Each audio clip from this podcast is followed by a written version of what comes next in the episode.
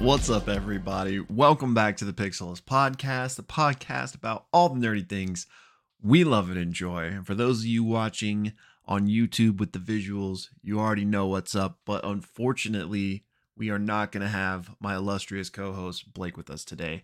Um, got some crazy things going on IRL, uh, so it's just going to be a little solo dolo today.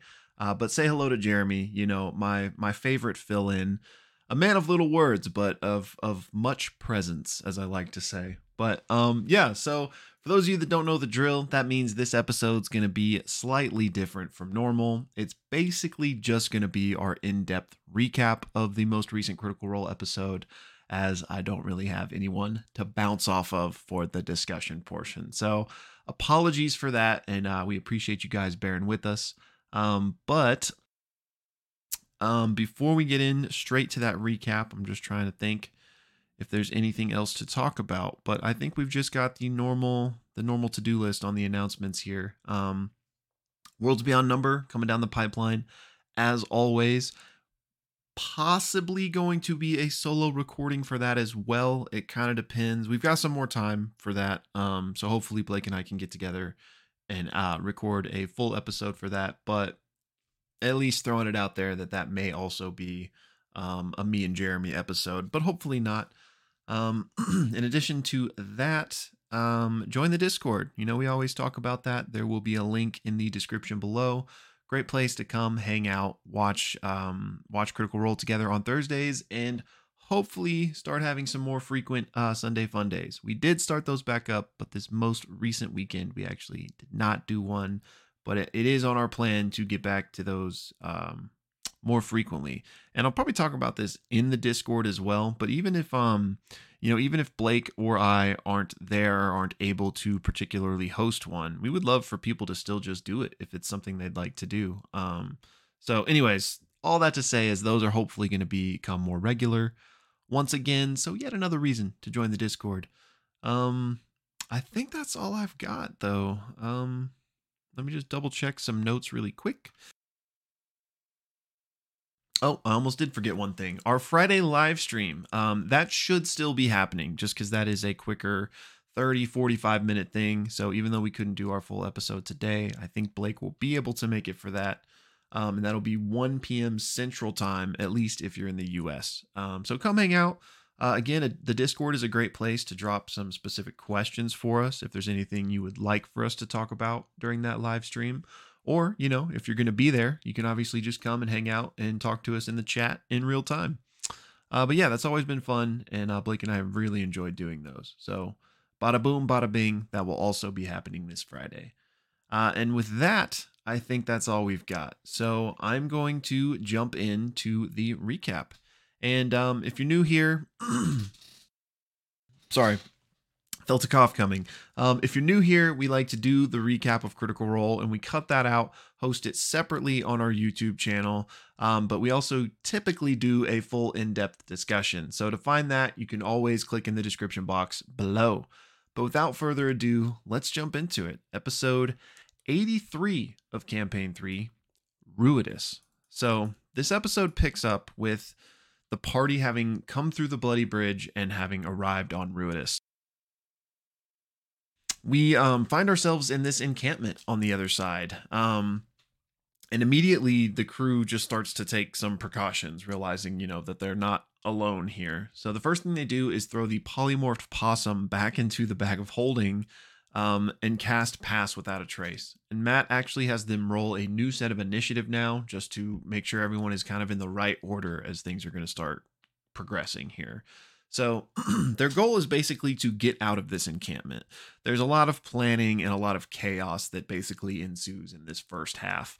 Um, the first of which is this Thought Eater that they were fighting on Exandria comes through the Bloody Bridge and now arrives on Ruidus as well. And also we have a Juggernaut show up. So the Thought Eater, you know, can't immediately see the party because they've already kind of tried to hide a bit. So the first thing it does is ring this bell, which is essentially an alarm bell that's kind of ringing through the rest of this encampment here. And this is where things start to go a bit sideways. Um, the party is like, okay, we got to get out of here. So the first thing Laudna does is casts darkness, uh, just to you know kind of help them stay obscured and hopefully escape. Uh, there's lots of planning, again, lots of chaos that's happening here. The party is running through the darkness and they eventually come upon a fence. Um, they realize that more people are coming now due to this alarm bell. Like there's some more Raylorans that arrive that are mounted on these um, scaly creatures, and more members of the Ruby Vanguard are coming through the Bloody Bridge, arriving. Um, so FCG ultimately banishes the Thought Eater, which buys them a little time. Um, and they decide that amongst all the chaos of like people filtering in here, they're going to try to just blend in, like as, as opposed to just like fully stealthing. They're going to do their best to just like blend into the chaos. so they do that and um, they do manage to get a little bit tucked away successfully. So they decide to transform into their gaseous forms, which they still have access to thanks to Keyleth, um, but not before Laudna gets out the Treshy Scryball to see if Otohan is around. And she is. The Scryball is pinging, so she is in this encampment with them. But they successfully transform into the gaseous forms and basically head out. Matt warns them, though, that the gaseous forms are fine right now where they are, but they may not fare so well in the Ruidian storms that are around. So he's just kind of warning them. He also tells them that they are leveling up in this moment. So we are going to kind of break right here. This is the end of the first half of the episode, but Matt has them roll their HP and basically tells them, you know, like over the break, think about the level you're going to take when you level up. So we then pick up back for the second half of the episode, and the group is flying away in their gaseous forms. They are basically trying to find the city that they saw through the telescope. Um, if you'll recall, back many episodes ago, the telescope that um, the Nightmare King built in Fearne's parents' little hovel.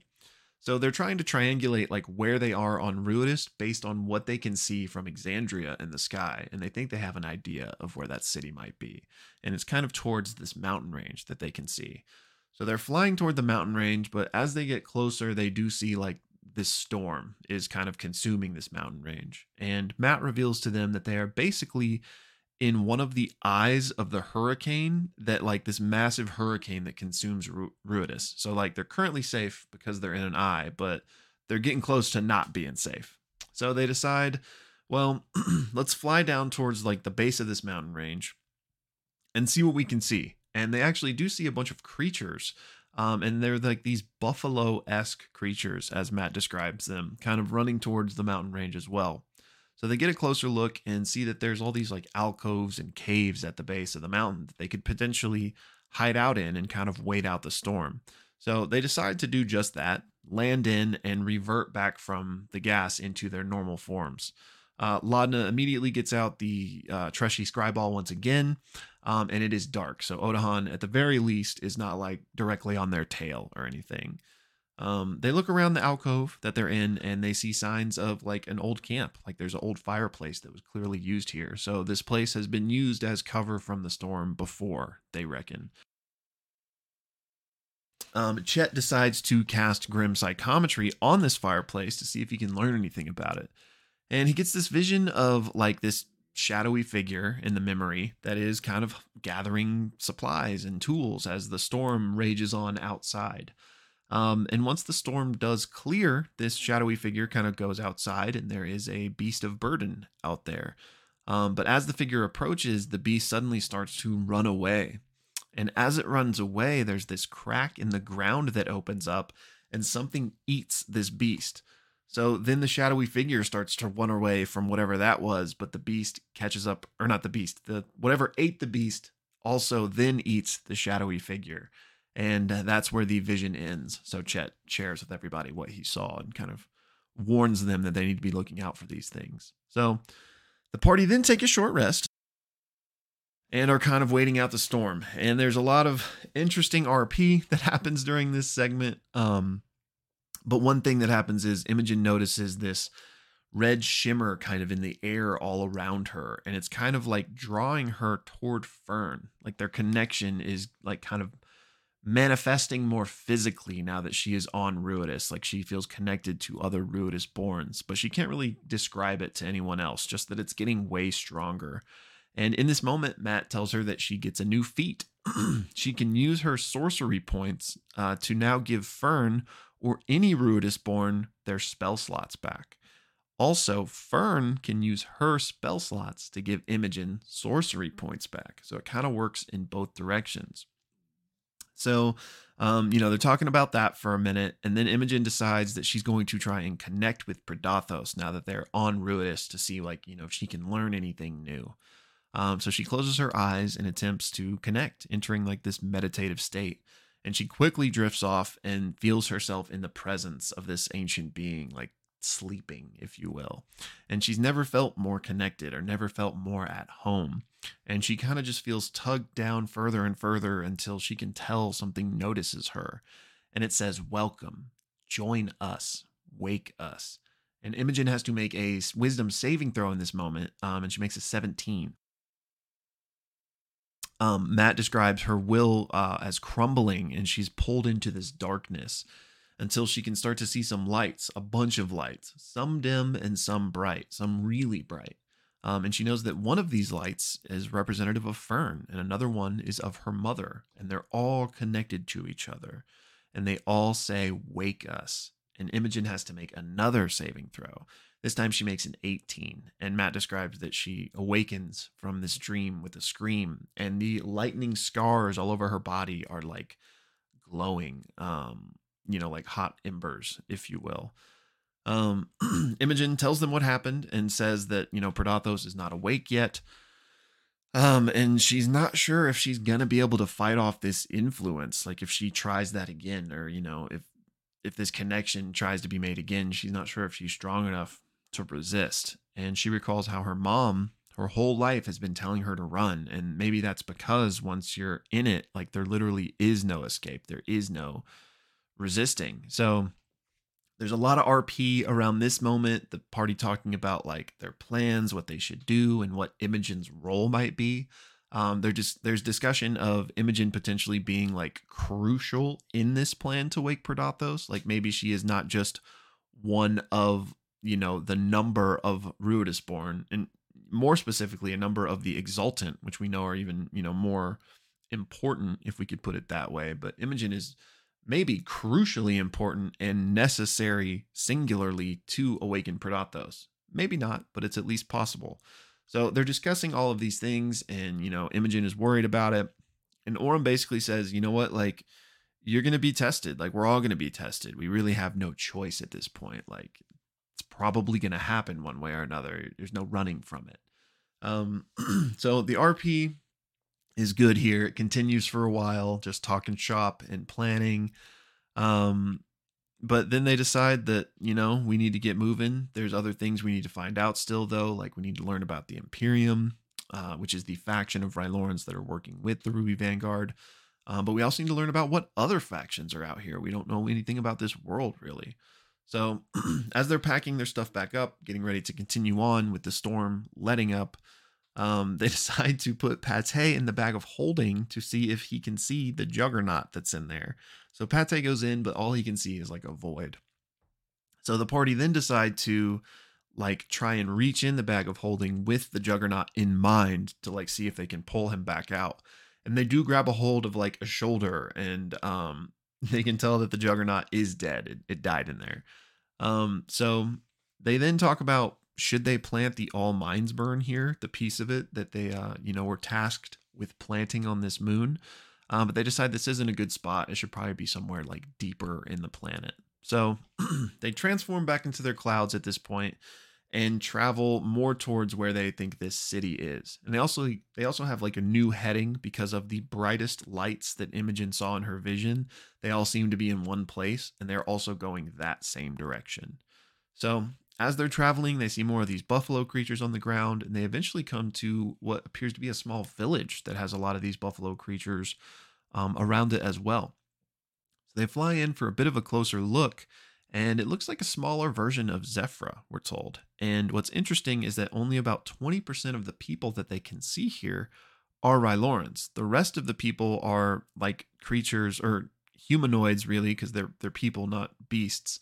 Um, but they're people they've never seen before. They're like much squattier than Rylorans, and Matt describes them as having thick, meaty hands and wearing heavy clothes. Um, and it seems to be that the Rylorans are keeping watch over them and ordering them around. So the party decide this warrants an even closer look, and they decide to fly down to this little shack that was left open by one of these squattier people. So FCG, Fearne, Imogen, Laudna, and Ashton fly in and transform back into their um, their real forms. And as they're doing this, the squatty person who left this shack open comes back and sees them mid transformation. Um, and Imogen's like, you know, like, you know, don't freak out. Um, and the person says, Who are you guys? And they say it in common. And that's where the episode ends. So, hitting us with another juicy cliffhanger of what the heck is happening there. Um, but again, this was episode 83 of Campaign 3 Ruidus. And y'all, I appreciate you again for sticking with us on this one. Uh, no discussion portion today. Um, but we'll have a we'll have a lot of interesting things to dive into the next time we get to sit down. Um, but as always, and even especially, hit me in the comments with what you thought about this episode, since uh, I don't get a chance to, you know, what's the word? I can't think of phrases. Nothing more is on brand than that. Uh, bounce off ideas with Blake. I would love to bounce off ideas with y'all. So in the comment section or again in the Discord, that's a better place to have a more active convo. So would love to see you there. Um, but yeah, y'all appreciate you for checking this video out. Um, and hopefully we'll be back to normal soon. But until then, we will see you um, Friday for the live stream if you'll be there. But if not, we'll catch you in the next one.